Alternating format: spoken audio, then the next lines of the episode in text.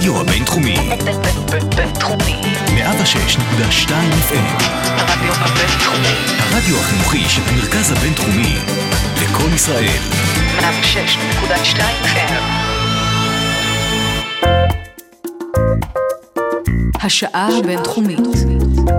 פודקאסט שמחדד את המוח. עם שי קלוט. צהריים טובים לכל המאזינים שלנו, איזה כיף שהצטרפתם כאן לעוד תוכנית בשעה הבינתחומית, רצועת האקדמיה של הרדיו הבינתחומי, 106.2 FM. אני שי קלוט, וממש כמו בכל שני בצהריים, מצטרפת אליי אחת החוקרות והמרצות כאן במרכז הבינתחומי. אה, נדבר על תחומי המחקר, וגם במקרה שלנו ממש על השילוב של זה בפרקטיקה, אז נמצאת איתי היום בפעם הראשונה, אני מקווה שלא בפעם האחרונה, את עוד תגיעי, אני יודעת את זה. אה, דוקטור יעל בן דוד, אה, מבית ספר אה, ברוך איפצ'ר כאן לפסיכולוגיה במרכז הבינתחומי. יעל, אז היא חוקרת בעצם פסיכולוגיה חברתית, פסיכולוגית חברתית ארגונית ומנחת קבוצות. ויעל, כפי שאמרתי בפתיח, היא מאוד מאמינה בדיאלוג ער בין התיאוריה והפרקטיקה, ואנחנו נעסוק בזה כל השעה הזאת, אז ממש תהיו על זה, כדי שתבינו באמת איך תחומי המחקר שלה, כפי שציינתי, פסיכולוגית חברתית וארגונית, ומנחת קבוצות, איך כל זה באמת בא לידי ביטוי uh, בפרקטיקה בשטח, כי ממש בזה אנחנו נעסוק במחקר שהיא ערכה לאחרונה, בנוגע להנחיית קבוצות uh, באופן וירטואלי. אז כבר אנחנו נגיע למחקר עצמו. לפני זה אנחנו נתחיל ונאמר שלום כמו שצריך. אהלן. מה נשמע? בסדר גמור. איזה כיף שאת כאן איתנו. Uh, ובאמת, אולי נסביר uh, שאת, uh, כמו שציינתי, מנחת קבוצות, כן. אבל את גם בעצם חוקרת את התחומים של פסיכולוגיה חברתית ופסיכולוגיה ארגונית, אה, ומעניין אותי לשמוע גם איך הגעת לזה, כן. וגם מה השילוב בין שניהם, okay. אוקיי. איך זה באמת אה, נעשה בשטח. אז, אז אני אגיד, אני, אני פסיכולוגית חברתית ארגונית, כן? אה, לחקור את כל התחום הזה זה קצת גדול עליי. ותחום המחקר שלי הוא, הוא קבוצות, בסדר? Mm-hmm. אני חוקרת קבוצות קטנות. אה, ואת הדינמיקה הבין-אישית והחברתית שמתרחשת אה, במרחב אה, קבוצתי. בסדר? אז, אז כדי ככה קצת להסביר מה זה קבוצה, אבל אולי נתחיל קצת להגיד מה זה קבוצה קטנה. בסדר? כי... מה זה בכלל אומר כן, קבוצה קטנה? כן, כדי להסביר מה אני עושה. כמה אנשים יש בתוך אותה קבוצה קטנה שנדבר עליה? אז אני אסביר. אז באמת בפסיכולוגיה החברתית אנחנו מדברים על גדלים שונים של קבוצות, כן? יש okay. אוקיי. בעצם קבוצות חברתיות, שהן כמו, קבוצות זהות, למשל קבוצות אתניות, מגדר, כל קבוצה שבה השייכות של האנשים, הפרטים לקבוצה הזאת, היא יותר סימבולית. אוקיי. Okay. כן? אין בהכרח היכרות אישית, כן? אם את, יש לך זהות מסוימת, את, יש לך זיקה, נגיד, אנחנו uh, ישראלים, את לא מכירה כל אחד מהקבוצה הזאת. נכון. סתם, נכון? זאת קבוצה גדולה, שבעצם הזיקה היא מתוך איזה מכנה משותף רחב. אה, זהותי, מקצועי, כן, זה גם יכול להיות בארגון מאוד גדול, בקורפורט, mm-hmm. שיש בו מאות עובדים, הם, הם לא מכירים אחד את השני. נכון. בסדר? אבל הם משתייכים, יש להם זהות ארגונית משותפת. Mm-hmm. בסדר? אז, אה, אבל קבוצה קטנה זה קבוצה שמונה, כן, לפי הגדרה בספרות, שני משתתפים או יותר, שמתקיים ביניהם ייצוג פנימי הדדי, כלומר, אנשים שמכירים אחד את השני, חולקים מרחב פסיכולוגי משותף שמורכב מציפיות, מחשבות, רגשות, אה, יש להם יחסים, בסדר? יחסים כלשהם אחד עם השני. קבוצה קטנה היא עד 30 משתתפים. אה, אוקיי. למה? מה קורה ביותר מ-30 משתתפים? קוגנטיבית, אנחנו מתחילים לאבד את המרחב הבין-אישי. אין לנו יכולת להחזיק סכמות של כל כך הרבה אנשים והמון אה, גומלין הדדי. אה, כמובן שיש חיות יוצאות דופן, אני חושבת שיש קבוצות גדולות שמתנהגות קצת כמו קבוצות קטנות, למשל קיבוצים, בסדר? שיש שם מאות אה, חברים, והם לפחות בזמנים עברו, אני חושבת שהיום הקיבוצים המופרטים כבר לא מתנהלים ככה. זהו. אבל, אבל, אבל בימים עברו, כן, זו באמת הייתה קבוצה גדולה שהתנהגה כמו קבוצה קטנה, אבל... לרוב קבוצות אה, אה, של יותר מ-30 אה, איש, אה, אנחנו מתחילים בעצם לאבד את המרחב הבין-אישי, ואנחנו באמת גם רואים את זה למשל בארגונים, מה קורה ברגע שנגיד אה, ארגון קטן, סטארט-אפ, כן, מתחיל לגדול, מתחיל להתרחב, מתחיל להתמסד. ואז אנחנו... גם אולי הדינמיקה משתנה מקבוצה בדיוק, קטנה לקבוצה גדולה, בדיוק. והכל בעצם משתנה שם. בדיוק, הכל משתנה, ואז באמת החברה שלנו מתארגנת במוסדות חברתיים. ובעצם יש כל מיני מנגנונים, חוקים, אה, ש, שנועדו בעצם לארגן את ההתנהגות בקבוצות גדולות, כי אין לנו בעצם את המרחב הבין-אישי. אבל באמת היחידה היותר מיידית של החיים שלנו, mm-hmm. אם ככה נחשוב על זה, זה קבוצה קטנה, כן? קבוצה החל מהמשפחה. בסדר? המשפחה הגרעינית המורחבת, הכיתה בבית ספר, אה, בתנועת הנוער בצבא, בצבא כן, יש את, ה, את הכיתה או את המחלקה, אה, בצוות, בעבודה, כן? נכון. אנחנו, אנשים עובדים בצוותים. זו היחידה המיידית של ההתייחסות. אה, כן, אז בעצם אנחנו כל הזמן מוקפים בחוויה של להיות חלק מקבוצה קטנה. בסדר? זה משהו שהוא ההתייחסות המיידית בחיים שלנו, ובהקשר, אה, ובהקשר של באמת מה שאני עושה, אני חוקרת קבוצות קטנות בשני הקשרים עיקריים. בהקשר פסיכו-חברתי, mm-hmm. שם המחקר שלי עוסק בקבוצות, אה, בעיקר סביב נושא של דיאלוג, דיאלוג בין, זה, בין זהויות, או דיאלוג פנים-זהותי, אני ארחיב על זה יותר. אני אשמח, uh, כי זה על, סופר על, מסקרן. כן, אז, אז משם בעצם התחלתי את המחקר שלי בקבוצות, מחקר בקבוצות דיאלוג. אה, כן, אה, אם זה קבוצות של אה, ישראלים ופלסטינים, וזה יכול להיות גם קבוצת פנים-זהותית, למשל קבוצה של ישראלים שנפגשת סביב הזהות החברתית שלהם ועושה איזשהו תהליך זהותי. וגם בהקשר הארגוני, סביב עבודה של צוותים, כן, של קבוצות קטנות במקום עבודה. אגב, הדגש שלי גם כיועצת ארגונית הוא הרבה על המיקרו, על עבודה ביחידה הקטנה, ביחידה המיידית. אני, אני מאוד מאמינה שכן, יש יועצים שעובדים יותר בפרספקטיבות של מקרו, של מערכות. אני מאוד עובדת בפרספקטיבה הבין-אישית ושל היחידה של הקבוצה הקטנה, ובעצם, כן, גם, גם שם הדגש שלי הוא בעיקר על דיאלוג. דיאלוג בין תרבותי, בין זהותי במקום עבודה, האופן שבו היררכיות כוח אה, באות לידי ביטוי בתוך אה, דינמיקה בין אישית בצוותים. זאת אומרת, זה, אלה הנושאים, זה, זה עולמות התוכן שלי, אלה הדברים שאני... זה נורא בינתחומי. אה, מתעסקת איתם. זה ממש, את חייבת להבין תוך כדי העבודה שלך, גם באמת פרסונלי, מה קורה mm-hmm. בתוך האינדיבידואלים של הקבוצה, נכון. וגם להבין את ההקשרים הקבוצתיים, נכון. היותר רחבים, ולפעמים גם ממש להבין את הקונטקסט התרבותי-זהותי של הקבוצה נכון. שאיתה את נפגשת. נכון. כן, נשמע לי קשה בטירוף. תראי, קודם כל זה המהות של הפסיכולוגיה החברתית, המסורתית, זה באמת לראות את הפרט. ואת ההתנהגות של הפרט בתוך ההקשרים החברתיים, הארגוניים, אה, התרבותיים הרחבים שבתוכם הוא חי. מה, קשה. אה, ו- וגם אני תכף, אני גם ככה אספר על עצמי ואיך אה, הגעתי, באמת, באמת התגלגלתי, אני, אני חושבת שאני מאוד מחזיקה ראייה שיש בה שילוב בין הראייה היותר סוציולוגית, חברתית, תרבותית, והאופן שבו התהליכים החברתיים הגדולים משתקפים בפסיכולוגיה של הפרט. בסדר? זה, זה באמת, אני ככה אגיע ש... זה יפה, שאת מכניסה את אה, האינפוט שלך לתוך ה... באמת, מה שמעניין אותך פנימה זה, זה כל כך חשוב. זה חובה, אני, אני אגב חושבת ש... שככה אנשים בוחרים, כאילו בסופו של דבר, כן? זה לא תמיד בחירות מודעות. נכון. אבל, אה, אתה, הבחירות שלך בחיים מנתבות אותך לאיפה שאתה. זה... לפעמים צריך, צריך לזרום כן. עם זה. לגמרי, לגמרי. אז בואי באמת תמשיכי. כן. אם אז... את רוצה לספר על איך הגעת לחקור את התחומים האלה כן. ספציפית, או להרחיב עוד טיפה, אז באמת. אז אני אספר אולי קצת, קצת על התחום של קבוצות, ואז אני אדבר אולי קצת על איך אני מתחברת, או מאיפה אני מגיעה. אז מה, uh, באופן מסורתי, המחקר על קבוצות קטנות מגיע uh, uh, משתי דיסציפלינות בתוך הפסיכולוגיה. זה נורא מעניין, כי זה תהליכים שהתפתחו במקביל, כן? Okay. קודם אוקיי. כל, יש מקור אחד שהוא המסורת הקלינית, בסדר? של העבודה, של הטיפול הקבוצתי. Mm-hmm. ווילפריד ביון היה פסיכואנליטיקאי אנגלי, אה, שבזמן מלחמת העולם השנייה אה, צוות כאיש צוות מקצועי לשקם חיילים מהצבא האנגלי. ופגועי נפש, כן? ובמסגרת עבודתו איתם, הוא בעצם מתחיל להבין שהפגיעה הנפשית שהם חוו נוגעת בכשל שהם חווים להיות חברים בחברה. כלומר, הבעיה הנפשית היא לא רק אישית, היא גם חברתית. ובעצם הוא מתחיל לטפל בהם בתוך מרחב קבוצתי, כלומר, לשקם אותם דרך מארג היחסים החברתי. החברתי ביניהם גם, כן, לאו דווקא כן, נכון, חברתי אבל, החוצה. אבל זה הרבה פעמים בדיוק, תכף נגיע למטרה של עבודה קבוצתית, אנחנו עושים איזה מיקרו-קוסמוס, כי מה שקורה בקבוצה הקטנה, נוצר מיקרו-קוסמוס של החברה. או, בסדר? והרבה דברים שקורים בחוץ, קורים בפנים. אז דרך המרחב אה, אה, הזה, המאוד מיוחד שנוצר, אפשר לעשות איזושהי עבודה של שינוי, של תיקון, של רפלקציה, של התבוננות, שאחר כך אותו פרט יכול לקחת ולעשות עם זה עבודה מחוץ לקבוצה. עכשיו, הפרטים שנמצאים בתוך הטיפול, אה, או ההנחיה, הם מודעים לזה שבסופו של דבר, מה שהם עוברים בתוך הטיפול הקבוצתי הזה ישפיע גם על אה, מארג היחסים שלהם החוצה? תראי, זה... זה מן הסתם, אה, כן, הם, הם, הם מודעים לזה, לא תמיד הם, הם רוצים להכיר בזה, לא תמיד רוצים לראות בזה, זה נורא תלוי, תכף נדבר על, על קהל יד, כי זה נורא נורא משתנה, אם אתה מדבר על אנשים פגועי נפש, הם, הם נמצאים במקום אחר, כן, זה, זה, זה נורא שונה עם מי את עובדת, אבל, אבל כן, זאת, זאת המטרה, המטרה לעשות איזשהו תהליך שאחר כך אי אפשר לקחת ממנו החוצה.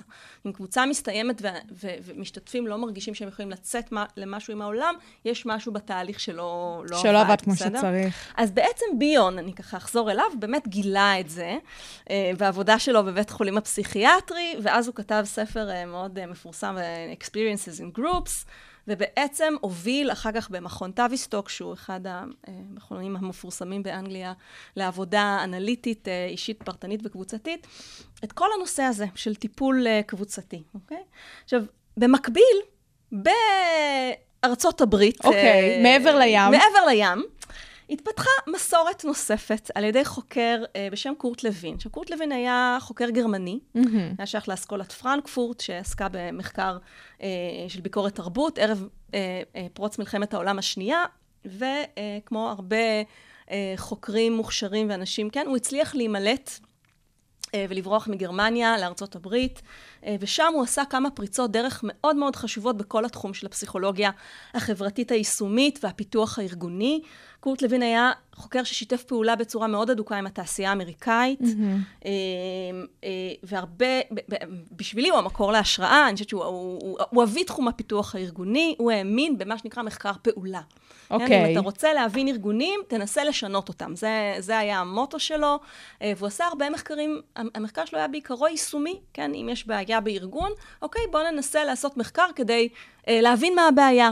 ובואו ננסה לעשות ניסויים שיעזרו לנו להבין איזה פתרון הוא הפתרון הטוב. כן? אז, אז הרעיון הזה, ובמסגרת הזאת הוא גם פיתח את מה שנקרא קבוצות האימון, ה-T-Groups. מה זה ה-T-Groups? T-Groups היו קבוצות של מנהלים או חברי ארגון, שדרך התנסות וחקירה אישית ב- בתוך קבוצה, אה, אה, אה, מביאים לאיזושהי העלאה של מודעות עצמית, לתובנה, לרפלקציות, להתבוננות על הדפוסים שלהם, כן? בדיוק כמו אותו עיקרון עובד גם פה. ממש. בעצם הרעיון הזה של ליצור מרחב רפלקסיבי, מרחב שבו המנהלים או חברי הצוות יכולים רגע להתבונן בהתנהגויות שלהם, להבין אותם, בתוך איזשהו, אה, איזושהי מסגרת, אה, כמו איזה, כן, באיזה מין מעבדה כזאת. זה ממש נשמע זה כמו מעבדה, זה מעבדה, צלחת כן? פטרי כזאת. כן, כי יש, יש משהו בקבוצה שיש בה מרחב לחקירה. זאת אומרת, זה מאוד מאוד חשוב גם שהמשתתפים יהיו במקום, ש, ש, ו, וזה המיומנות גם של ההנחיה, לקחת אותם למרחב שחוקר. שמתבונן על ההתנהגות, שרוצה ללמוד ממנה.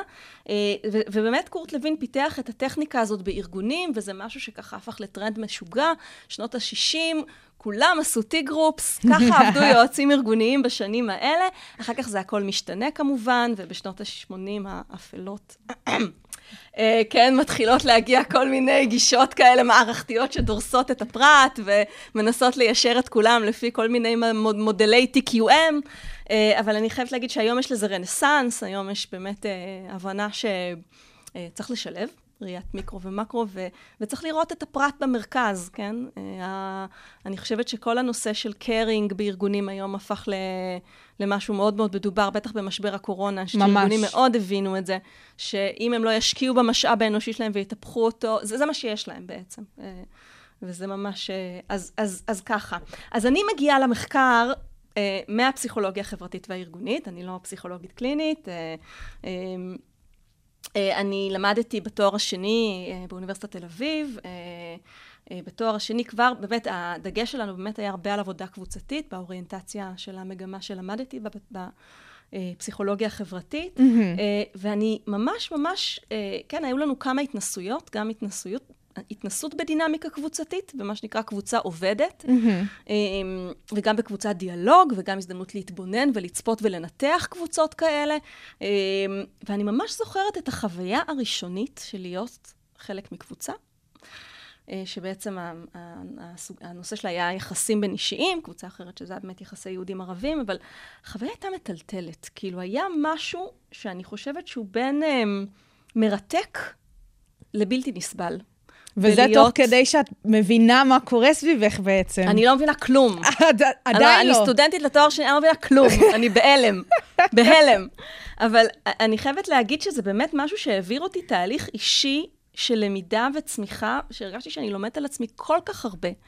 וזאת הייתה למידה קשה, היא לא קלה. המרחב הקבוצתי הוא מרחב מורכב. יש בו מצד אחד הרבה מאוד יכולת להעצים, כן? אתה מזדהה, אתה רואה את עצמך דרך אחרים, ולפעמים המראה היא לא נעימה. נכון. כן, הקבוצה היא היכל מראות. ומה שאתה רואה זה לא תמיד נעים. ואתה מגלה על עצמך כל מיני, על עצמך כל מיני דברים אה, אה, בתוך המרחב הזה, וזה אה, באמת מרחב מאוד מאוד מצמיח. אה, ואני חושבת שזה נורא ריתק אותי ומשך אותי, והיה לי ברור שאני רוצה להתעסק עם קבוצות ועם פסיכולוגיה של קבוצות.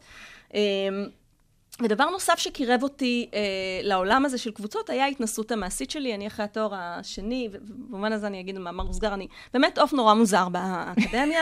אני אחרי התואר השני, אה, אמרתי, טוב, האקדמיה זה מגדל השן, הכל טוב ויפה, אבל אני, אה, בער לי אה, לצאת לשטח, לעבוד, לעשות. הייתי גם מאוד אקטיביסטית, עבדתי בארגונים חברתיים. אוי, זה הכי כיף. אה, כן, אפרופו קבוצות קטנות, כן, ארגונים כאלה, תנועות חברתיות, לא שיש. הכל, כל היצרים שם, אני זה, איתך. שום דבר לא ממוסד. אה, אה, ובאמת, אחרי התואר השני, אה, אה, הלכתי, עבדתי, עבדתי כיועצת ארגונית, בארגון שנקרא שתיל. שבזמנו, ואני חושבת שגם היום, נותן בעצם שירותי ייעוץ מקצועיים לארגונים אה, חברתיים. ו, ובאמת גם יצא לי אז הזדמנות, באמת ככה, עבדתי עם אנשים מאוד בכירים בעולם הקבוצות ובייעוץ הארגוני, והאוריינטציה גם במקום שבו עבדתי הייתה מאוד מאוד אה, דינמית. זאת אומרת, עבודה דינמית, עבודה עם, אה, עם קבוצות קטנות, אה, עבודה הרבה עם הלא מודע הארגוני. אה, אה, ו- ובאמת גם נחשפתי לאופן שבו זהויות חברתיות באות לידי ביטוי במרחב העבודה. כן, עבדתי עם ארגונים דו-לאומיים, אה, יהודים ערבים, ארגוני להט"ב, אה, אה, הרבה ארגונים שניהלו בתוכם דיאלוג זהותי ער, ו- וזה באמת היה שיעור מאוד מאוד גדול, ומאוד פתח לי את העיניים לעולם המרתק הזה של עבודה עם קבוצות דיאלוג. זה גם באמת נשמע שהקבוצות שעבדת איתן, לא רק שהן ניהלו דיאלוג עם עצמן, יכול להיות שהם אפילו לא גיבשו עד הסוף את הזהות שלהם, ואז היה ממש צריך לעזור להם לגבש מאוד. ולהגיע לאיזושהי שורה תחתונה כזאת, שמאוד משפיעה בעצם על הקבוצה ועל הדינמיקה שלה. כן. וואו, זה נשמע לי מרתק. אז, אז אה, ובאמת כשהגעתי לעשות דוקטורט, כבר הייתי במקום קצת אחר, היה לי ברור שהמחקר שלי חייב להיות מחובר לשטח, אה, ואז באמת בשלב הזה הפסקתי לעשות אקספרימנטים, אמרתי, אני, אני, אני מרגישה שאני צריכה לעשות משהו שהוא הרבה יותר מחובר לשטח. הדוקטורט שלי היה מיקס מתודולוגי, הוא כבר הלך למקום שבאמת משלב מחקר כמותי ואיכותני. באמת היום אני הרבה יותר במקום האיכותני. אה, שוב, כי, כי אני, אני, אני מרגישה שה... שם את מוצאת את עצמך. כן, לא כן, יעזור. כי, כי זה נכון לי, כי אני באמת באה באוריינטציה מאוד חזקה לשדה, ומחקר שנעשה מתוך דיאלוג עם השדה. אמ, ובאמת בדוקטורט אה, הייתי מעורבת בפרויקט מחקר מאוד גדול, שהיה פלסטיני, ישראלי וגרמני, אה, שבו חקרתי וגם המשגתי מה שנקרא תהליך של דיאלוג פנים-זהותי. כן, אני בעצם חקרתי קבוצות של סטודנטים ישראלים, שנפגשות עם הנרטיב הקולקטיבי של האחר. כן, אה, זאת אומרת, סטודנטים ישראלים אה, שלקחנו אותם, למשל, אה, לשמוע על, ה, על הסיפור של רמלה ולוד ב-48, למזרח ירושלים, הם נחשפו לכל מיני ארצות, וגם היה תהליך קבוצתי. אה, שבחלק מהמקרים אני גם הנחיתי אותו, חלק מהמקרים אני צפיתי בו, ו, ובעצם אה, במסגרת הדוקטורט שלי עשיתי איזושהי המשגה של מודל לדיאלוג פנים-זהותי ומה קורה בו, אה, ובהמשך גם כתבתי על זה, גם על הנושא של שיח מגדרי. בתוך דיאלוג אה, אה, אה, וגם אה, כתבתי מאמר, אגב, האחרון שלי שיצא עכשיו עם אה, דוקטור אורלי עידן היקרה, שהיא גם אוי, משלנו. מקסימה, היא לימדה אותי. כן, אז כתבנו ביחד. אז אורלי מומחית לנושא של שיח, של ניתוח שיח.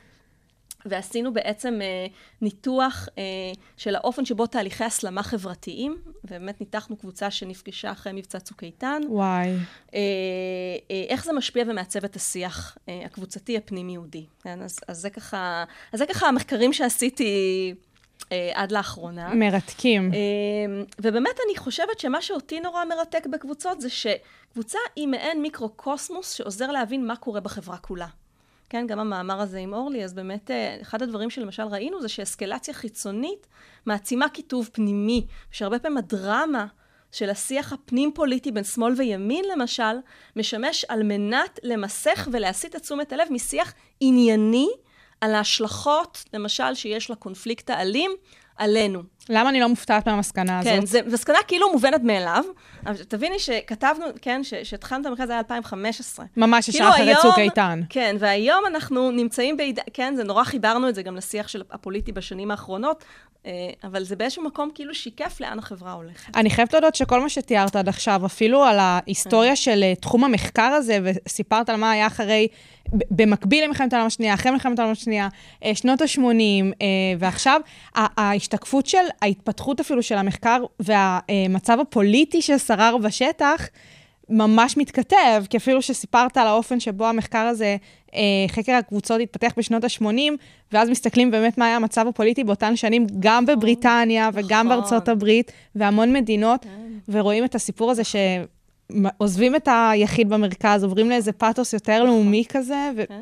וזה זה כיף לראות, זה מגניב. כן, כן, כן, בשנות ה-80 זה היה משבר כלכלי ממש. עולמי, אין כסף, אין כסף להשקיע בפרטים, נכון. כן? צריך עכשיו אה, רק להסתכל על שורת הרווח. נכון, כן, זה, לגמרי. כן, זה מאוד, אה, זה, זה תמיד ככה. זה כאילו... זה כיף לראות את החיבורים אה, האלה. זה מאוד מעניין, כן, כן. אה, אז באמת אנחנו תיארנו עכשיו את הסיפור של חקר הקבוצות. איך את בכלל הגעת לת- לתחום הזה, שזה תחום מרתק, ובעיניי גם הזווית שאת מדברת עליו, גם התשוקה שלך אליו, ואני מקווה שהמאזינים רואים שזה, שזה עובר להם באמת, כי זה ממש מרתק, האופן שבו את מתארת, אה, וגם באמת אה, התחום, שכמו שאמרנו, שהוא תחום אה, שמתקשר בעצם לחקר הפסיכולוגיה החברתית, וכמו שאת אומרת, לאורך כל השיחה, את נורא אוהבת לשלב בין המחקר ובין הפרקטיקה. ובסופו של דבר, אה, אנחנו נגיע עוד מעט לדבר על המחקר אה, האחרון אה, שאת עורכת, אבל בואי תספרי מה קורה בשגרה בעצם. כן. איך את עורכת את המפגשים, את ההנחיות והטיפולים שלך, אה, ואולי גם איך זה טיפה מתכתב עם המחקרים, כדי שעוד מעט נסביר מה קרה במחקר האחרון. אוקיי. אז, אז תראי, אני, באמת אתחיל בלהסביר קצת מה זה עבודה קבוצתית. מעולה. בסדר? אז, אז ככה דיברנו על זה. בעצם עבודה קבוצתית היא מאוד מאוד מגוונת, היא נעשית בהרבה מאוד הקשרים, אה, גם בהקשר אה, ארגוני. זאת אומרת, כן, אני למשל עושה את זה בעיקר בהקשרים של ארגונים, עבודה עם צוותים, עבודה עם מנהלים, עבודה עם ארגונים קטנים. Mm-hmm. אה, זה, זה עיקר העבודה שאני עושה, שאני, שאני עושה, אבל כמובן אה, יש גם הקשרים אחרים, כן, גם, גם, וגם בהקשר חברתי, אה, שלצערי לא, לא נעשה מספיק, אבל למשל קבוצות דיאלוג, כן, שבעצם מפגישים ישראלים ופלסטינים. הנה עכשיו אני, האמת שאני עושה עכשיו מחקר נוסף על, על מפגש בין קבוצתי, שנערך במרחב הווירטואלי, אוקיי. בין ישראלים ופלסטינים. אבל מדהים. אולי, אולי אם יהיה לנו זמן לדבר על זה קצת, אבל... אני אשמח. אבל זה גם תחום, כן? אז זה, וגם כמובן שיש את כל העבודה היותר קלינית של עובדים סוציאליים, של פסיכולוגים קליניים, שעושים טיפול קבוצתי, ובעצם מסייעים ל- לכל מיני אוכלוסיות, בין אם זה למשל אנשים שסובלים אה, אה, מבעיה משותפת, mm-hmm. כן? יש להם מחלה אה, אה, כרונית שהם מתמודדים איתה, התמכרויות, קבוצות תמיכה למיניהן. ובעצם, כן, או קבוצה למשל שרוצה לעבוד על יחסים, כן, על זוגיות. אז, אז יש אפשרות לטפל בזה גם ב, במרחב קבוצתי, לא רק במרחב אישי. אמ, אז באמת עבודה קבוצתית נעשית בכל מיני הקשרים, בכל מיני אה, מרחבים, ומה שבעצם משותף לכל המסורות האלה של העבודה, שזו עבודה שמזמינה את המשתתפים לרפלקציה. אוקיי, כן, שבעצם ל- מה זה המושג הזה, רפלקציה? זה בעצם התבוננות על עצמי. אוקיי. בסדר? זה אה, אה, מרחב שבו אני מתבונן, אני רגע עוצרת, כן? ואני רגע מתבוננת על, על איך אני פועלת, כן? אה, מה, אני, מה הנטיות שלי? איפה המקומות שבהם אני נופלת כל פעם מחדש? כן, או נדפקת על, ה, על הזכוכית אה, של החלון כמו איזה זבוב כזה שרוצה לצאת, כן? איפה המקומות האלה? איפה המקומות שבהם אולי יש משהו שאני לא עושה? כן? הרבה פעמים במרחק קבוצתי, בגלל שיש אנשים שונים, למשל אם אני בן אדם נורא מופנם, mm-hmm. שלא מבטא את הרגשות, ויש מישהי אחרת נורא נורא מוחצנת, שכל הזמן מדברת על הרגשות שלה. אז זה עושה לי משהו. נכון. אני פתאום צופה בבן אדם אחר, מתנהג אחרת ממני, וגם מקבלת פידבק. נכון. כן? אני לומדת משהו גם דרך זה שאני צופה, ואולי גם זה נותן לי קצת אומץ לאמץ רפרטואר אחר בפגישה הבאה. בסדר? אז הרפלקציה היא בעצם הזדמנות לבחון את עצמי, לבחון דפוסים, ובעצם לעבוד על הנטיות שלי, להרחיב את רפרטואר ההתנהגויות שלי, לאתגר אותן, ובזה בעצם לעבוד דרך זה שאנחנו עובדים על משהו שקורה בתוך החדר, אני מצליחה לרכוש איזה שהן מיומנויות כאדם שאני יכולה לקחת אותם אחר כך למה שקורה מחוץ לחדר. והדבר הזה נכון לכל ההקשרים שתיארתי לך של עבודה קבוצתית. לגמרי, גם באמת בכל דינמיקה אפשרית. כן. ומעניין אותי מהצד שלך, מהזווית של המנחה או המטפלת, איך את באמת מצליחה בתוך קבוצות, ואני משערת לעצמי שזה נורא תלוי בגודל הקבוצה או במשתתפים. לפעמים יש אה, אנשים אה, שמגיעים מכל מיני חברות או זהויות מאוד שונות ממך, והיכולת שלך באמת להבין מי עומד מולך, או מה באמת האופן שיש לתקשר איתו, לפעמים זה לוקח קצת זמן. באמת מעניין אותי תוך כמה זמן, או, או מה הקושי באמת בלזהות את הנקודות האלה בתוך הקבוצות, ואיך זה באמת בא לידי ביטוי באופן הטיפול. אז תראי, יש... אה, כן, קודם כל, קודם כל צריך לדבר על ההקשר. זאת אומרת, באיזה, ברור. באיזה הקשר אה, הקבוצה מתארגנת. Mm-hmm. כן, האם זה קבוצה אה, שאנשים באו מרצון? אה, להשתתף בה, כן? אה, נרשמו, הלכו ל... או אולי איזו קבוצה שנכפתה עליהם. כמו אם אני למשל אומרת לי שהם מטופלים בבית חולים פסיכיאטרי, שעושים להם סשן קבוצתי, לא בהכרח שהם רוצים נכון. להיות שם, כן? גם סטודנטים באוניברסיטה, שעושים להם קורס חובה בהנחיית קבוצות, שאני אגב מתנגדת לזה, אני חושבת שזה להיות קורס בחירה. אבל, אבל לצורך העניין, אה, סטודנטים אה, שבחרו תחום לימוד מסוים, אבל הם הגיעו לקורס שהוא חובה, כי... זה חלק מלהיות פסיכולוג, זה, זה לה, להבין את עצמך במרחב קבוצתי. נכון. וזה משהו שאני הרבה נתקלת בו, כאילו, את, אין, אין דרך להכין את עצמך לזה. אני הרבה פעמים מראיינת סטודנטים, אני אומרת, תקשיבו, זה, אתם תצטרכו לעבוד עם עצמכם. להביא את עצמכם, לחשוף את עצמכם. אוי, זה נורא קשה. ו... והם אומרים, כן, כן, כן. אבל אז, כשזה מגיע למאני טיים, לא, לא כולם תמיד מצליחים, זה מקום נורא נורא קשה. אז, אז, אמ, אז נורא תלוי בהקשר, כן, של הקבוצה. רמת הבשלות של האנשים, האם הם הגיעו עם ניסיון, או שזה אנשים שהם צעירים והם הם, הם לא מכירים וזה, עבודה במרחב קבוצתי. זה איזה שהם תנאים שאת צריכה לדעת מראש כשאת נכנסת לתוך טיפול? בוודאי, זה תמיד, תראי, אני לא מטפלת, כן? אבל גם טיפול וגם הנחיה. הנחיה, מנחה, כן. כן, אבל אה, העניין הזה של הסטינג, זה א' ב'. קודם כל, תביני, מה תנאי הסף? תביני מה, מי הקבוצה שעומדת לפנייך, מה המסגרת, כמה מפגשים יש לך איתם, למה הם באו, מי הם, מה הם, כאילו, כן, להבין את ה setting. זה נורא משתנה. בטח. ו- וגם אה, יש, ואני לא אכנס לכאן, אבל יש הרבה מאוד תיאוריות, כן, על, על כל הנושא של תהליך קבוצתי. זה לא ש... כן, ו- ויש הרבה דרכים לעשות עבודה קבוצתית. Mm-hmm. יש גישות, למשל הגישה היותר אה, פוקסיאנית, גישה של... של פוקס, שהוא גם אחד ממשיכי הדרך של ביון, שבעצם עובדת דרך האינטראקציות הבין-אישיות, והמנחה הוא הרבה יותר דומיננטי ומוביל, ואז לאט לאט מתחילה להתרקם הקבוצה דווקא דרך האינטראקציות, לעומת הגישה הביוניאנית, שהיא באמת יותר רואה את הקבוצה כשלם, ו...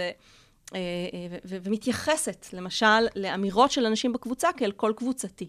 כן? אז, אז יש כל מיני גישות, וכמובן שיש תהליכים בקבוצה, וקודם כל אנשים צריכים להכיר אחד את השני, וזה לא שישר נפתחים, וישר יש אינטימיות, כן? זה דבר שלוקח זמן, וזה תהליך, וזה לא תהליך פשוט, ולכל קבוצה יש את החיים שלה, כן? זה לא... אין פה, אין פה איזה משהו לינארי כזה שאני אומרת לך, טוב, תקשיבי, במפגש שלוש, הם יפתחו אינטימיות, או mm-hmm. הם יגיעו לקונפליקט. זה לא לכל קבוצה מצד אחד. מצד שני, כן יש תהליכים די קבועים שקורים בקבוצות, ואפשר לראות אותם כמעט בכל הקבוצות. אבל באמת, מה שיפה ומה שאני אוהב במקצוע הזה, זה שכל קבוצה בסופו של דבר יש לה את החיים שלה, ואת הייחודיות שלה, ואת האנרגיה שלה, וזה תמיד קורה אחרת. וזה חלק מהיופי גם. צריך נורא לאהוב את זה, צריך להיות מוכנים ל... ברור. אז זהו, אז, אז, אז, אז זה ככה לשאלתך.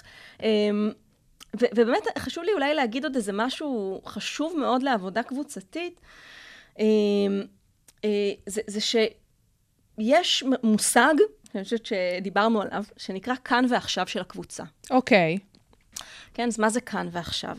כן, זה בעצם הרעיון הוא, נגיד יהלום, כן, שהוא מטפל קבוצתי מפורסם, מדבר על זה הרבה, שעל מנת לאפשר לאנשים להרחיב את הרפרטואר שלהם, הם צריכים לעבוד אה, על היחסים ועל הרגשות ועל הכשלים בכאן ועכשיו הקבוצתי. כאילו, את יודעת, אני יכולה לדבר על השם ואז, אוקיי. כן? על מה היה לי עם אימא שלי בגיל שש. כן? זה לא שזה לא חשוב, זה גם חשוב.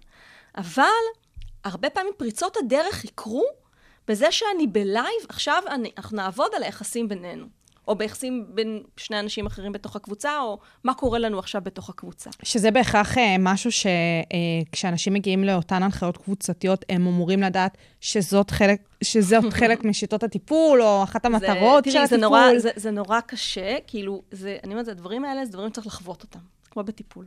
אמ, אפשר להסביר, כמו שאני מסבירה כרגע, ויש לחוות, וזה שני דברים שונים. אז את יודעת, אה, אנשים יודעים, אבל זה, זה, זה, זה באמת דברים ש, שצריך לחוות אותם כדי להבין אותם. ו, ובאמת יש איזה רגע שנוצר כזה, כש, כש, וזה, אני, אני מדגישה את הכאן ועכשיו, כי תכף כשנדבר על המרחב הווירטואלי נבין מה קורה לכאן ועכשיו שם, אבל שיש מקום אחד, כמו שאני ואת עכשיו יושבות ביחד בחדר אחד, ואנחנו מסתכלות אחת על השנייה, ויש משהו אחרת. שקורה במפגש, שאנחנו באותו זמן ומרחב. נכון.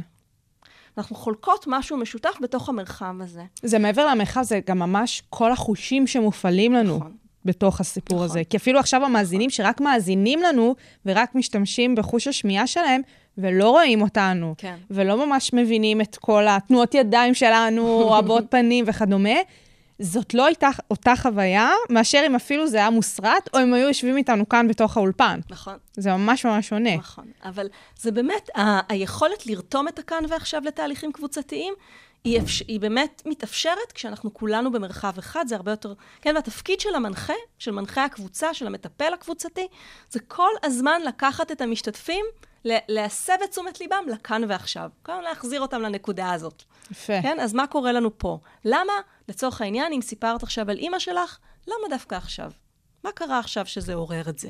ולמה דווקא כאן? כן, ולמה דווקא כאן? אז, אז באמת, וזה מתחבר לעוד אה, אה, אה, מושג חשוב של עבודה עם מה שנקרא immediacy, עם מיידיות, מושג מאוד חשוב בעולם הטיפול, אה, שבאמת מתייחס לעבודה עם תהליכים שמתהווים וקורים בחדר, והעמידה בה המטפל מתייחס לרגשות שלו בזמן אמת. כלפי המטופל או כלפי המשתתף בקבוצה, mm-hmm. כן? הרעיון הזה שאנחנו כ- כמנחים או כיועצים, כאנשי מקצוע, עובדים עם הבטן שלנו. הרגשות והתחושות שעולים בי הם לא מהאוויר. Mm-hmm. כן? אה, יש מושג שנקרא טרנספרנס, שזה העברה, אני עכשיו לא אתחיל לעשות, אה, כן, אבל אה, שאנחנו בעצם חווים איזה משהו, שהחוויה המיידית היא לא רק שלי באופן פרטי. אוקיי. אני מושפעת גם ממך, בסדר? אני חווה דרכך משהו. ודרך זה זה גם באמת אה, הייחודיות של ההנחיה הקבוצתית. נכון. ה- היכולת להבין מה עובר עליי, ולהבין איך מה עובר עליי קשור למה שקורה עכשיו, ולהצליח לשקף את זה, זה באמת מאוד קשה, אבל זה העבודה של, המת, של המנחה, בסדר? כי, כי שוב, כי ככל שאני אביא את הקבוצה לכאן ועכשיו, שם, שם הפוטנציאל הלמידה הכי גבוה, בסדר? זה לא שכל הזמן צריך לדבר על הכאן ועכשיו. אבל צריך לדעת מתי כן, צריך נכון, לדבר על הכאן נכון, ועכשיו. צריך להביא את זה, כן? צריך... אה, אז, אז, כן, אז, אה, אז, אז זה ככה דברים שהיה לי, לי חשוב להביא. קצת חושבת שזה- מושגים, קצת כן, דברים שיפשטו כן. לנו בשביל כן, אה, זה- כן. ההמשך של ה- אה, הנושא העיקרי שלשמו נכון. התכנסנו. למרות שכל ההסבר שלך עד עכשיו בעיניי היה מדהים ומרתק בפני עצמו, אבל באמת, אה, משהו שאי אפשר לא לדבר עליו, הקורונה, שבה שינתה לנו את החיים, כן. וכמו שהיא שינתה כל תחום ותחום כמעט אה, באופן גורף, אז גם את הסיפור של הנחיית קבוצות היא שינתה. נכון. אה, וחשוב להדגיש, עד הקורונה, את בכלל לא עסקת בהנחיית קבוצות באופן וירטואלי, את ממש... אני אפילו התנגדתי. ברמה של אני ממש להתנגד. זוכרת שהיה לי שנה שעברה איזה סטודנט, האמת, היה באמת בחור מקסים, שהוא היה צריך לנסוע, והיה לו אישור לכל הדבר הזה, הוא היה צריך לנסוע למספר שבועות לחו"ל. במהלך הלימודים. אה, זה היה משהו מאוד חריג, אבל זה, זה משהו שהוא קיבל עליו אישור, והוא ביקש להשתתף בקבוצה באמצעות הסקייפ. אוקיי. כן, הוא יושב עם מחשב, ו... ואמרתי, לא בשום פנים ואופן. זה ישבור את ה setting, מה זאת אומרת? אנחנו חייבים כולנו לשבת ביחד במרחב פיזי אחד. זאת. הרעיון הזה של מרחב זה קבוצתי... הכאן ועכשיו, מה זאת אומרת? זה, זה הלחם והחם, בלי זה אני לא צועדת, כן? אני צריכה לדעת שיש את המרחב והדלת מאחוריי נסגרת, ואוי ואבוי למנקה שחלילה תיכנס לי באמצע, כן? זה, זה יוצר, זה, זה ליצור איזה משהו. כי, כי אה, ביון, אה, סליחה, לא ביון, פוקס, למה ביון?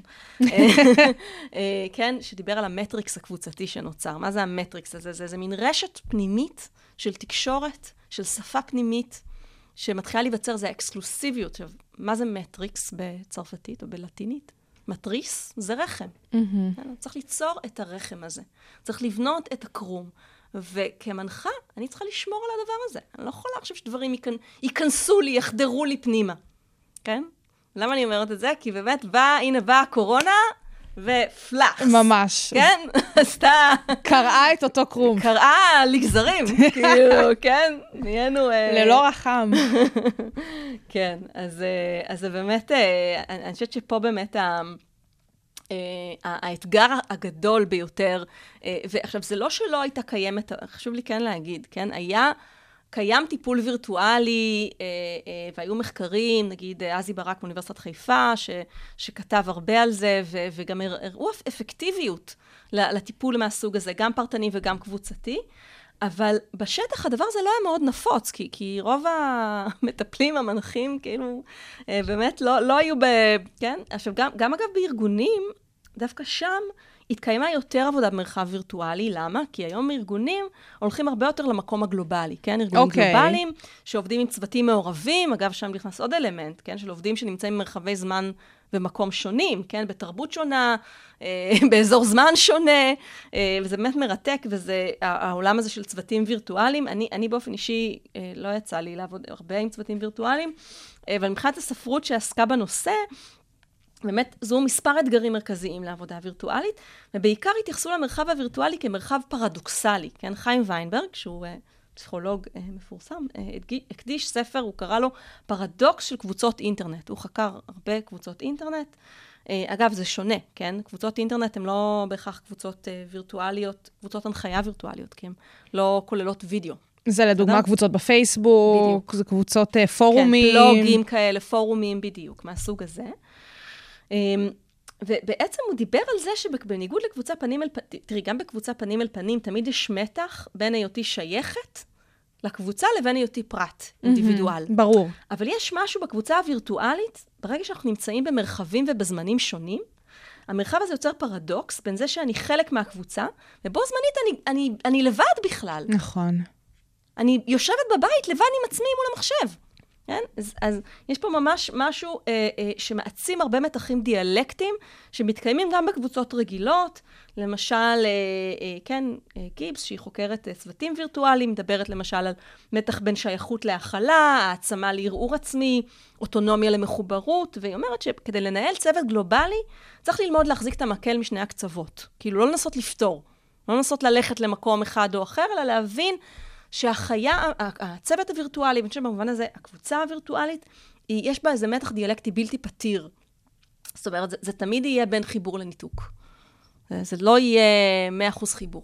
זה, זה תמיד יהיה בין החיבור לניתוק, ו, ו, ובאמת, כאילו, אני, אני חושבת שאחד הדברים שגם, תכף אני אגיע למחקר שלי, אבל שראיתי גם שמנחות עושות, ש, שלעבוד עם הדיאלקטיקה הזאת, כן? לעבוד עם הגם וגם, לעבוד עם הריבוי, לעבוד עם זה שיש גם זה וגם זה, ויש גם קבוצת צ'אט וגם uh, וידאו, ויש גם בית ויש גם מרחב זה, כן? צריך להכיר אז את כל האפשרויות האלה, בשביל שבאמת נכון, אפשר לעבוד גם וגם וגם. נכון, וזה באמת כאילו משהו שאת יודעת, בתיאוריה נורא קל לחשוב עליו, במציאות נורא קשה ליישם אותו. ממש, ובטח ממש. ובטח ובטח מנחים.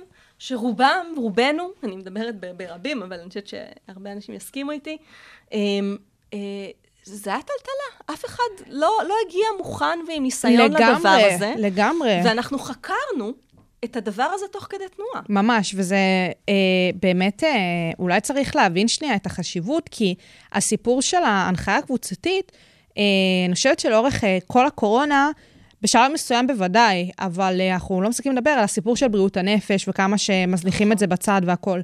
גם הנחיה קבוצתית זה חלק מהסיפור הזה נכון. של uh, בריאות הנפש, נכון, נכון. ושצריך להמשיך ולתת את זה. נכון. כי כמו שאנשים היו תלויים uh, בטיפולים לפני הקורונה, ועל אחת כמה וכמה בקורונה, אז מה קורה עכשיו? שבעצם דינמיקות קבוצתיות ש- שלמות משתנות נכון. ברגע, נכון. וחייבים לתת להם את המענה הזה באמת אה, בדרכים לא, דרכ... לא דרכים, מה גם שחשוב שנציין שבאמת אה, הטיפולים אה, הרגילים, במרכאות אני אומרת, אחד על אחד, יכלו להימשך באופן אה, רציף גם בתקופת הקורונה.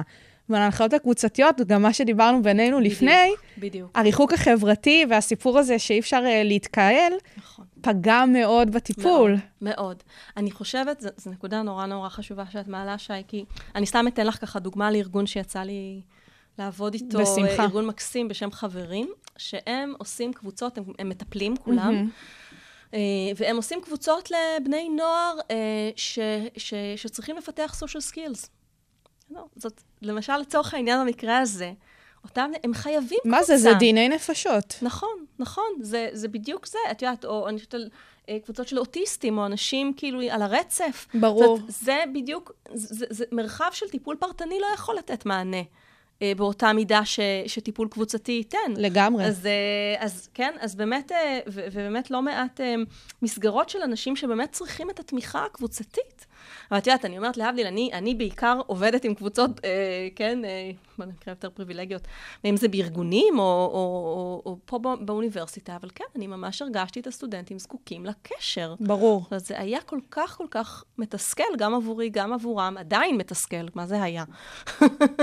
אנחנו עדיין שם, כן? אוי, זה אה, מתסכל, זה. וגם באמת בארגונים, כל העניין הזה ש... אה, אה, אה, בארגונים מסוימים היה אפשר להיפגש, חלק אי אפשר היה להיפגש, הוא צריך קפסולות, ואז איך את משמרת את ה engagement ואת המחוברות ואת התחושה של הביחד, כשכל אחד בבית שלו. זאת אומרת, מלכתחילה הקבוצה, אה, מן הסתם, במובן מסוים בכלל פנתה אלייך, כי אה, היה שם איזשהו צורך במישהו שינחה וייתן איזה שהם כלים בשביל אולי לשפר את הדינמיקה, או לפחות לשנות אותה. ועכשיו לא רק זה, עוד הוסיפו את הסיפור של נכון. הקורונה.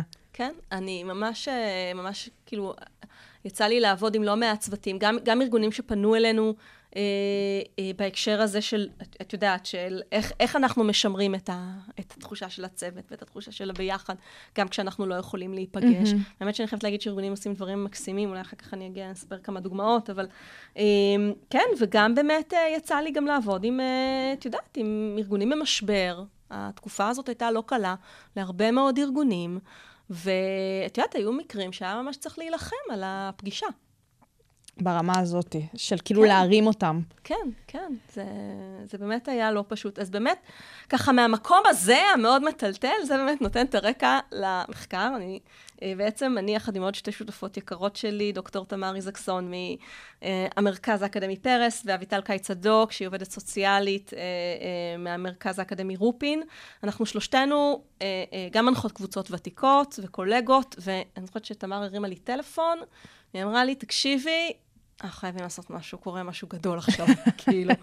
ו... ואמרתי לה, יאללה, כאילו, בוא, בואי נעשה, למים. בואי נעשה את זה. והיינו נפגשות כזה, ב, את יודעת, בזומים האינסופיים, אה, וכן, התחלנו להרים מחקר. מתי זה היה? מה הייתה נקודת הזמן היה, שבה החלטתם זה היה בגל ש... הראשון, זה היה ממש, ממש על ההתחלה. ממש. אני חושבת שכבר התחלנו, התחלנו עם המחקר, כאילו, באפריל. כן. מדהים. כן, כאילו, ב- ממש, אה, באמת, אני אומרת לזכותה של תמר, היא כזה תפסה אותה, אמרה, יאללה, כאילו. מדהים. ובעצם עשינו, אני ככה אה, אה, אה, באמת אספר על המחקר, אז באמת, הרעיון הזה של איך אפשר לייצר, השאלה הזאת, שהיא עדיין שאלה בעיניי, איך אפשר לייצר עבודה קבוצתית משמעותית, עכשיו שדיברנו על הכאן ועכשיו וכמה זה חשוב, לייצר את הרגע המיוחד הזה שאנחנו נמצאים באיזה הווה משותף ש, ש, שאנחנו ביחד. אה, אה, יכולים לייצר מרחב קבוצתי שהוא אינטימי, כשהמרחב כל הזמן נחדר, כן? איך אפשר לייצר אינטימיות? קרבה בין אנשים, אמון, כשהמרחב הוא חדיר, הוא פריץ. אה, כן, איך, איך, וגם, יתרה מזו, כש, כשכל הסביבה החברתית, וכל המסר שאנחנו מקבלים, זה שריחוק חברתי, כן? מגע חברתי, בעצם כל המגעים החברתיים שלנו נורא צומצמו. לא יודעת מה איתך, אבל אני ממש כזה מרגישה שחוץ מהמשפחה המיידית שלי, אין לי, אין לי, אין לי, אין לי מגע עם אנשים. כאילו, אני לא... אתה באתי עכשיו, וזה כאילו היה כל כך מרגש. פתאום פגשתי לא קולגה. במסדרון, אמרתי, יואו, זה היה כל כך מרגש. זה, זה באמת, אה, אה, אה, יש, יש הקשר חברתי שהוא גם משפיע, בסדר? יש דבר שנקרא לא מודע חברתי. גם איתו אנחנו מגיעים למרחב הקבוצתי, הוא גם משפיע על מה שקורה בקבוצה. והלא מודע החברתי בתקופת הקורונה, זה שמגע וחיבוק זה דבר אסור. זה צריך להיזהר. כן? אז, אז זה, זה גם משפיע. אז איך בתוך הדבר הזה אפשר לעשות עבודה קבוצתית? ואז בעצם התחלנו מחקר שמורכב מכמה חלקים. Mm-hmm. היה לנו חלק, אנחנו גם חוקרות שמגיעות באמת גם מדיסציפלינות שונות וגם באמת ממתודולוגיות. אז יש לנו חלק כמותי של המחקר, שהוא עדיין בעיבוד, כי לקח לנו הרבה מאוד זמן לאסוף נתונים. העברנו שאלון בקרב כמעט אה, משהו כמו 150 מנחים ומנחות. הייתה עבודה מאוד מאוד קשה לאסוף את הדבר הזה, אה, מדיסציפלינות שונות, אה, וגם ערכנו קבוצות מיקוד, ששם המחקר שלי מתמקד, המחקר האיכותני שלי, הייתי מתמקד בקבוצות המיקוד שערכנו. ערכנו בסך הכל ארבע קבוצות, עם משהו כמו 30 משתתפות, כולן מנחות, אני מדברת בלשון נקבה, כי כולם היו נשים בקבוצות שלנו, אה, שבעצם עשו את המעבר מהמרחב הפיזי למרחב הווירטואלי, מרביתן בלי שום הכנה מראש. וואו. אה, שום ניסיון, שום כלים. לא, לא חושבת שהייתה לנו איזה מישהי שאמרה, כן, אה, באתי עם ניסיון מראש. ברור. נאדה, אף אחת. ובעצם היו צריכות להמציא את עצמן מחדש.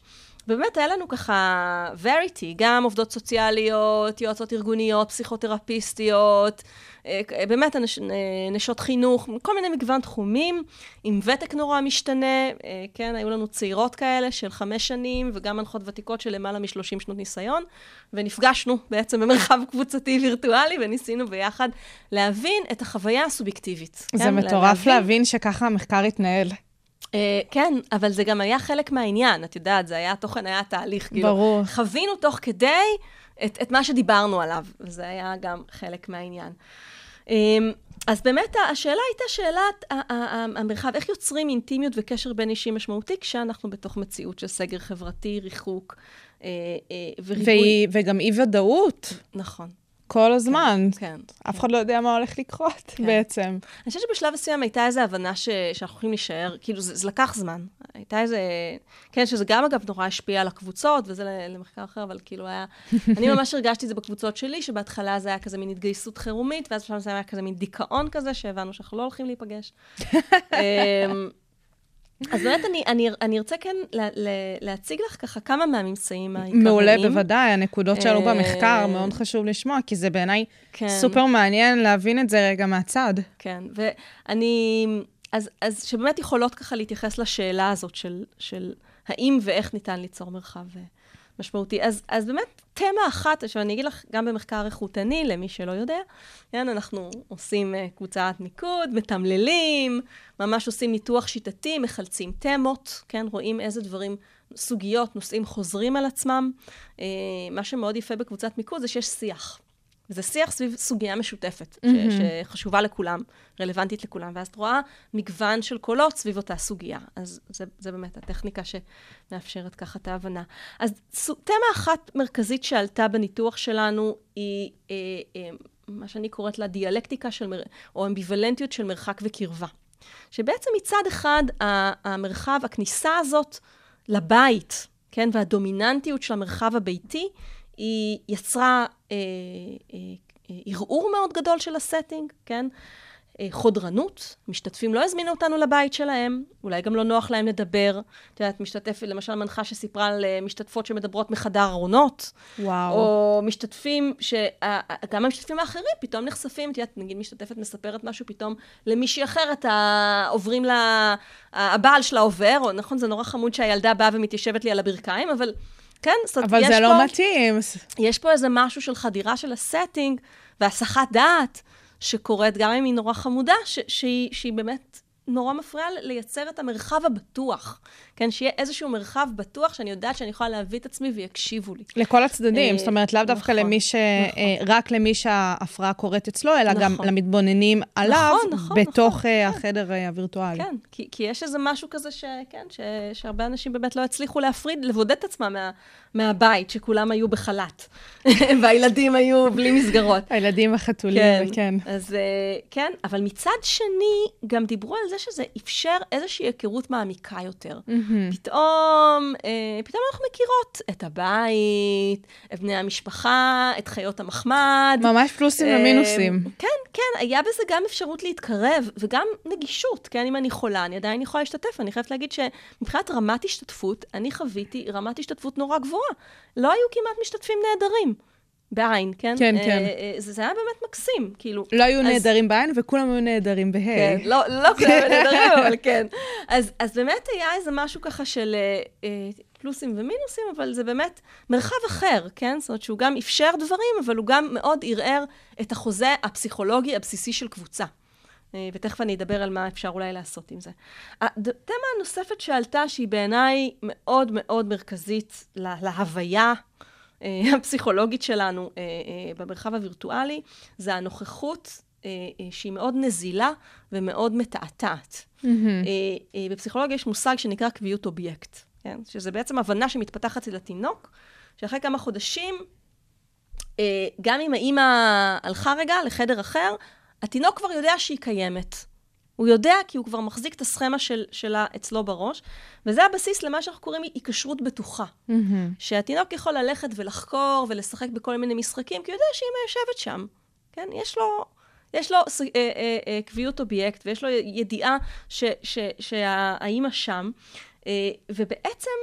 אה, כשאין לי קביעות, כשאין לי, סליחה, לא קביעות- אובייקט זה, זה תהליך קוגניטיבי שנוצר, אבל זה היקשרות, בסדר? שאין לי היקשרות בטוחה, שלצורך העניין, אם אימא היא לא יציבה, היא לא דמות יציבה בחיים שלי, היא באה והולכת, אז בעצם זה גורם לי כל הזמן להיות אובססיבית לגבי הקשר שלי איתה כילדה, ואחר כך כמבוגרת, אני אהיה מאוד אובססיבית לגבי, ו- ו- ולא לא בטוחה בקשרים שלי, בסדר? בכל מיני דרכים. אני יכולה להיות אובססיבית, אני יכולה להיות נמנעת.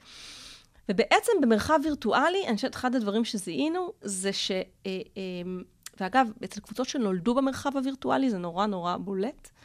כל הזמן עסוקות בשאלה האם הקבוצה קיימת. האם זה אמיתי? כי במרחב הווירטואלי אין לנו קביעות אובייקט. ו... הוודאות הזאת. אני כל הזמן יכולה להיעלם. אני המנחה יכולה להיעלם, המשתתפים יכולים להיעלם, ובאמת המנחות סיפרו לנו כאילו אחד מהרגעי האימה, כאילו הרגעים הכי טראומטיים, הכי קשים, זה שמשתתף משתף במשהו נורא אישי שקרה לו, ו fuck, הוא נתקע. אוי ואבוי, הוא, נזרק החוצה מהזום. אוי ואבוי. זו חוויית דחייה. אני כמנחה, אני זוכרת, זה היה, אה, באמת, אני כאילו, כמה דקות לפני השיעור, אני עולה, הכל בסדר, ואז אני מופיעה, ואני אומרת להם, היי, מה העניינים? ואז פתאום האינטרנט שלי נתקע. והרגעים האלה, שאני בבית, ואני מנסה להתחבר, ובאמת, הייתי כאילו בהיסטריה מוחלטת. זה כאילו קרה ו- לכולנו, נראה לי. ובסוף, איכשהו בעלי הציל אותי עם, עם הטלפון שלו, והחרמתי לו אותו, אמרתי, לא, הם מחכים לי, הם שם, הם מחכים לי, ואני לא שם. וואי. זה כאילו כמה זמן זה חוויה- לקח? לא, זה היה כמה דקות. זה היה אולי שתי דקות. זה היה אולי שתי דקות, אולי חמש דקות, אבל זה נצח. היה אימה מבחינתי, כאילו, שאני נעלמתי להם, הלכתי להם. אז, אז אני חושבת שיש פה משהו אה, שבאמת כל הזמן אנחנו חרדים מהתעיינות, ואין יציבות. וזה משהו שנורא משפיע על היכולת להתמסר למרחב הקבוצתי. בעיקר, אגב, אני חושבת לקבוצות שנולדו בזום. כי קבוצות שהגיעו ותיקות, הן עוד מחזיקות איזה ייצוג ישן של ה... של ה יש להם secure attachment, יש להם את, ה, את, ה, את הקבוצה היציבה ובטוחה שהייתה להם, והם מחזיקים אותה. אז זהו, זה כאילו כמעט הפתיע אותי לגלות במאמר כן. ששלחת לי על המחקר, שממש יצא לכם להיתקל בקבוצות שקמו במסגרת הזום, שלא היו לפניו. וזה מבחינתי תופעה בפני עצמה בכלל להיכנס נכון. לתוך הנחיה כזאת במסגרת זומית מלכתחילה. כן. ומעניין אותי לשמוע באמת אה, שתספרי על אולי הבדלים בין הקבוצות האלה ספציפית. כי אם דיברנו מקודם כן. שיש שינויים בין קבוצות, אין מה לעשות, ויש אה, שינויים שקשורים להקשר ולסוגים של האנשים והכול, כן. אבל פה ספציפית, בא לי שתעשי את ההשוואה. תראי, uh, אני עדיין לומדת את זה. אני, אני חושבת שאני עוד לא, לא יודעת אם אני יכולה להגיד אמירה מבוססת מחקרית, כי אני עוד לא עשיתי את ההשוואה הזאת, uh, את יודעת, אמפירית. Um, ובאמת, אני חושבת שבגל הראשון היו לנו כל מיני, כאילו, כל מיני, גם הרבה קבוצות שעברו, כאילו... אבל אני דווקא עכשיו, בסמ... בתקופה האחרונה, חוויתי באמת הקמה. Uh, הקמה של קבוצות חדשות. בכמה חודשים האחרונים, כן. גם פה ב... ב... ב... בבינתחומי וגם בהקשרים אחרים, ואני באמת חוויתי את זה שזה משהו הרבה יותר קשה. יש משהו אה, מאוד מאוד מאתגר בליצור מרחב קבוצתי אה, ולעבוד ברמה קבוצתית, אה, כשאנשים אה, בעצם, כשהקבוצה נו- נולדת אה, אה, בזום. שוב, מהמקום הזה שאני מרגישה שיש איזה משהו שכל הזמן שואלים, האם קבוצה קיימת, לא קיימת, כן קיימת, אה, איפה- כן, יש איזה משהו כזה שהוא לא, לא, לא, אני לא מצליחה לייצר את היציבות. כן אני יכולה להגיד שזה נורא מעניין, אני, אני גם מנסה להבין איך, איך נכון לעבוד עם הקבוצות האלה, שדווקא עבודה שהיא יותר בין-אישית, פחות עבודה שעובדת עם הקבוצה כשלם, אלא עבודה יותר בין-אישית בתוך קבוצה, כן יכולה לאט-לאט לעזור לרקום יחסים בין-אישיים, אה, ו- ושם אני כן חווה יותר אה, אה, מוצלחות. אני חייבת להגיד שדווקא גם נוצרים תהליכים מעניינים, בעיקר בקבוצות של אנשים זרים. שדווקא יש איזה משהו בחוסר ההיכרות בהקשרים אחרים שמאפשרת. שזה זה אגב נורא דומה באמת לקבוצה טיפולית. כן, שאנשים מגיעים והם לא מכירים אחד את השני מחוץ למסגרת הזאת, ואז דווקא החשיפה היא הרבה יותר מתאפשרת. וזה אני כן חווה בקבוצות שאני עושה, וזה נורא מעניין. זה מעניין את מאוד. האפקט של הזר ברכבת, ושיש מין היכרות ספציפית. שההיכרות היא ספציפית לקבוצה, למרחב הקבוצתי שנוצר. אז יש לי כל מיני חוויות. אז יש לי גם חוויות מאוד טובות עם זה, וגם חוויות יותר מורכבות. אה, של קושי, של קושי להיות קבוצה, כי, כי באמת אה, יש משהו בהיעדר קביעות אובייקט שהוא בעיניי מאוד מאוד אה, משפיע. ואני חושבת שעוד דבר שנורא נורא משפיע ו- ו- ומקשה על היכולת ליצור אה, קשר חזק וקבוצה ואינטימיות, זה שבעצם במרחב הווירטואלי אין לנו מה שנקרא מרחבי ביניים. אין לנו מרחבים ספונטניים של תקשורת מתהווה. כן? נתחיל בזה שאין לנו כמעט תקשורת שלא מנוהלת על ידי המנחה. קבוצה מתחילה, אני פותחת את הזום, אני מסיימת, אני עושה אנט, כולם נעלמים. אין את הפינת קפה, אין את הבין לבין, אין את ההליכה לאוטו בדרך, אין, אין את המרחבים האלה ש, שיוצרים את, ה, את החיבור שהוא מעבר, איזה משהו כזה לא מתווך. ואז באמת שהכל מתווך דרך המנחה, וזה אגב, אגב משימה מאוד קשה. בזום אני מרגישה ש... אגב, אחת המשימות של הנחיה טובה, זה להתחיל לעבור ממה שנקרא אה, התייחס... הנחיית כוכב, כאילו נגיד אני מדברת, את מתייחסת, אני מדברת, אה, כן? למצב שבו המשתתפים מתחילים לנהל שיח. ואז אני כמנחה לוקחת צעד אחורה, מתבוננת, משקפת ומאפשרת ל matrix להיווצר. וזה משהו שבזום הוא מאוד מאוד קשה. ואני מה זה מאוד קשור? נשמע בלתי אפשרי. בלתי אפשרי, וגם מנחות מאוד דיווחו על זה שהן נורא נכנסות לעמדה הדירקטיבית. שהן נורא מנוע, מנהלות את ה setting. שהן מרגישות שהן לא, שהדבר הזה לא נוצר מעצמו, שאין את ה-emergence, אין את ההתהוות כזאת של הקשר. עכשיו, אני חושבת שזה... זה קשור להרבה דברים בעיניי. אה, אה, זה, זה, זה קשור לזה שאין אין, אין בעצם אפשרות להסתכל אחד לשני בעיניים. נכון. כן, אני עכשיו, אנחנו מסתכלות אחת לשנייה בעיניים, כל כך הרבה אינפורמציה עוברת. ממש, ואינטימיות, ומה כן? לא אני, בעצם. אני קול... אנחנו קולטות כל כך הרבה מלהסתכל אחת על השנייה. נכון. ובזום אין את האפשרות הזאת. גם אני כמנחה, אני קודם צריכה לעבור. אני עוברת, אחד, אחד, אחד. כן, בדרך כלל זאת אינפורמציה שאת מקבלת אותה בצורה הוליסטית במפגש פיזי. פה בזום את, הכל פרגמנטלי. וזה נורא מציף, וזה נורא קשה לעשות עיבוד של הדבר הזה. נכון. כן? וגם המשתתפים, הם, הם לא... אז אין את המגע, עכשיו, אין את את המבט, אין שפת גוף, אין... אה, את לא מריחה אנשים, שבעיניי זה הרבה מאוד אינפורמציה. זה עוד אחד מהחושים שדיברנו עליהם מקודם. כן, כן. זה לגמרי אין, זה. אין, אין, את ה, אין את הדבר הזה, ו, ובאמת אה, זה מאוד מאוד מקשה לייצר תקשורת ספונטנית ורגילה. אה, את יודעת, אני רואה את זה הרבה פעמים בדיונים, ש... או שאני צריכה להזמין אנשים באופן מיוחד להיכנס, אז כן, שמעון, תגיד לי מה אתה חושב, ובטי, בואי... או שאם אני, אה, כן, הרבה פעמים זה דווקא בקבוצות כאלה יותר ערות, שהם פשוט נכנסים אחד לדברי השני, ו- ו- ונהיה קקופוניה, נורא נורא מהר. נכון, עכשיו, גם בגלל ה delay אי אפשר באמת לדעת מי מדבר מתי, כן, ולא- והוא- וזה... קטסטרופה. אין, אין את ה... יש כל כך הרבה cues, רמזים שאנחנו קולטים, אנחנו יודעים מתי להיכנס. ו... אז כן, אז זה באמת מאוד מאוד אה, אה, מקשה. אה, וזה באמת גם נורא נורא מקשה אה, אה, על המנחות לקרוא את הכאן ועכשיו, להבין מה קורה בחדר. לגמרי. זו אמירה שחזרה על עצמה כל הזמן, אני לא מצליחה לקרוא את החדר, אני לא מצליחה להבין מה קורה. ואני אני גם מאוד חווה את זה, את התסכול הזה של, לפעמים הרבה פעמים בתהליך קבוצתי יש את הרגע הזה, שפתאום הכל מתחבר ביחד. ואז אני יכולה להגיד איזה משהו, שפתאום כזה יעשה איזה ארגון, יעשה איזה תובנה, יביא את ה... ו- וזה משהו שמאוד, אני ממש מרגישה שזה כמו דוקים כזה, שכל הזמן מתפזרים לי לכל הכיוונים, שאני לא יכולה לדקור את הנקודה. אין לי, ממש ממש ממש קשה. אמ, וזה זה תסכול מאוד מאוד גדול שהרבה מה, מהמנחות שלנו העלו. ובאמת, אה, אנחנו ממש לקראת סיום. כן, כן. זה בלי, בלי ששמנו לב, אני, אני מרגישה ש, שכאילו, על מה כבר דיברנו, כן? אבל עשינו פה סקירה מטורפת גם של הנושא באופן רחב, גם על החיבור שלך אליו וגם כמובן המחקר הספציפי. אה, אז אולי לקראת סיום, באמת אה, ניקח איזשהו מבט אופטימי, ותספרי לדעתך לאן התחום הזה של הנחיית קבוצות באופן וירטואלי אולי הולך דרך המחקר שלך. אוקיי, okay, אז תראי, אז אני... אני אסיים במשהו, אני אגיד איזה משהו על ההזדמנויות. לגמרי, בסדר? הזדמנויות זה תמיד טוב. אני אגיד עוד איזה משהו שהיה לי חשוב להגיד, ואני אגיד את זה בהקשר הזה. כי שאחד הדברים שאני מגלה, אה, אה, שהוא גם נורא נורא מבלבל מצד אחד, והוא גם יוצר הרבה אפשרויות, זה שבמרחב הווירטואלי יש לנו ריבוי מצבי עצמי. בסדר? זה, ויינברג דיבר על זה, וממש בזום אפשר לראות את זה כי את יושבת, ואת רואה את עצמך על המסך. נכון. וזה אני ולא אני. כן? אני גם משתתפת ואני גם מתבוננת. נכון. עכשיו, זה פרספקטיבה. עכשיו, הרבה מנחות אמרו, תקשיבו, זה מביך אותי. כל הזמן מסתכלת על עצמי, נורא מביך. מצד שני, לא יכולה לכבות. אני כאילו... מצד שני, גם היו המון מנחות שאמרו, תקשיבו, אני לומדת מזה. אני גם, אני ממש מרגישה שאני לומדת. ואני חושבת שיש איזה משהו שהדור הצעיר, ש, שנולד עם הסמארטפון ביד, והם כל הזמן מעלים stories, כן? מה זה story? זה כל הזמן ליצור את עצמי מחדש, והדבר הזה נעלם, הוא נמחק, נכון? נכון. וכל הזמן אני יוצרת מחדש ונמחק.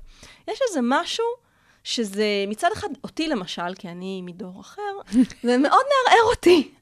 כי אני, רגע, זה, זה לא ממש אני, אני, איך אני, כן, זה, זה מבלבל, אבל אני חושבת שיש איזה מין ישות, מין ייצוג חדש שלנו שנוצר.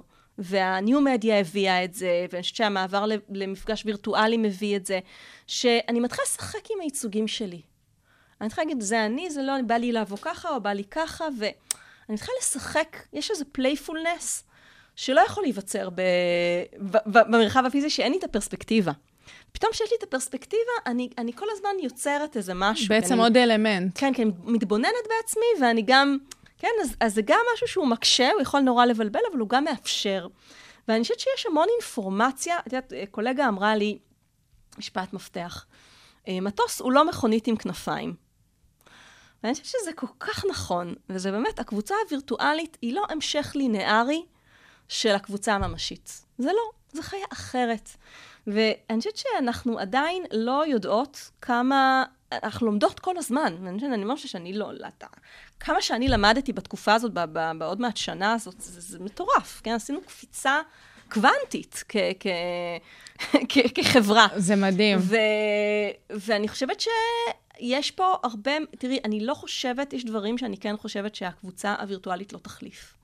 בסדר? העניין הזה של ריבוי זמן ומקום, הוא יוצר כל כך הרבה אינפורמציה, המעבד שלנו לא יכול להכיל את זה. Mm-hmm. אבל אני כן חושבת שאנחנו יכולות לרכוש כלים וסקילס, להתחיל להתבונן על זה, להתחיל להבין את זה.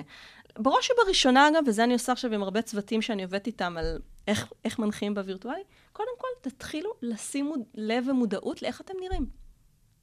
הנוכחות, ההנכחה.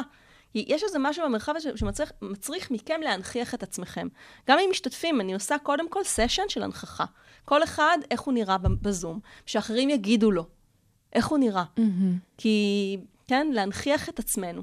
אמ, אז, אז, ו, וגם לנסות לייצר setting אחר, כן? להגיד למשתתפים, אז זה, זה, כן, מרחב, לייצר מרחב בטוח, אז איך אנחנו דואגים שלא ייכנסו לנו לס... לפריים? ואם מישהו נכנס, אז להשתיק. זה, זה דברים ספציפיים שהתחלנו להגדיר אותם עכשיו סביב הקבוצות הווירטואליות. מקרים ותגובות, פר אקסלנס. כן, אבל זה להגדיר עם הקבוצה מראש, לעשות איתה חוזה ולהגיד, מצלמה חובה פתוחה. אם מישהו נכנס לכם לפריים, אתם משתיקים, כדי שלא יהיה מצב שמישהו מהבית שלכם שומע משהו שמישהו כאן אמר. נכון. דברים קטנים כאלה, שעושים גם הרבה הבדל, כן? ברגע שאנחנו מתחילות להתכוונן. אז, אז אני באמת חושבת שהם, ש, שיש איזה משהו שאנחנו עדיין באיזשהו תהליך של, אה, של למידה, אבל, אבל אני חושבת שאחד המסקנות שלי זה שקבוצות וירטואליות מכילות הרבה מאוד אינפורמציה ורב-ממדיות, ואנחנו כנראה באבולוציה. אנחנו הולכים הרי לשם. זה לא הולך להיעלם. זה הרבה... לא הולך להיעלם. לא. ו- ואנחנו באבולוציה חד משמעית, ולפי דרווין, אה, החזק שורד, אני מקווה שכולנו נשרוד. עדיף, לא? אני חושבת שאנחנו מאוד אדפטיביים, הרבה יותר ממה שאנחנו נוטים לחשוב. לגמרי, לגמרי, ואני חושבת שעם איך שסיימת, על זה שאת מסתכלת על זה כהזדמנות, ובאמת אה, ללמוד ולהסיק מסקנות מתוך הסיטואציה הזאת, אה, זה תמיד טוב להסתכל על זה ככה, וכמובן שבטח בטח ובטח בהקשר של מחקרים ושל השילוב עם הפרקטיקה, כמו שהראית שאת עושה ככה לאורך כל השעה הזאת, מאזינים. בא לי עוד. בא לי עוד, בא לי, בא לי הנחיית קבוצות. יאללה, בואי. מחר, אני אמצא קבוצה ו- ונונחה. אבל עד אז אני אפרד ממך. יעל, באמת, דוקטור יעל בן דוד, המון תודה שהיית כאן איתנו בשעה הזאת. תודה זה שי. היה מרתק ברמות. Uh, ואתם המאזינים, אני אפרד גם מכם. המון תודה שהייתם איתנו כאן בשעה הבינתחומית, uh, רצועת האקדמיה, כאן ברדיו הבינתחומי, 106.2 FM. את התוכנית הזאת, תוכניות אחרות, אתם יכולים למצוא או אצלנו באפליקציה, באתר, או בכל אפליקציית uh, פודקאסטים אחרות שאתם uh, בדרך כלל משוטטים. אני הייתי שי קלוט, ואנחנו ניפגש בפרק הבא, שיהיה לכם המשך יום מקסים.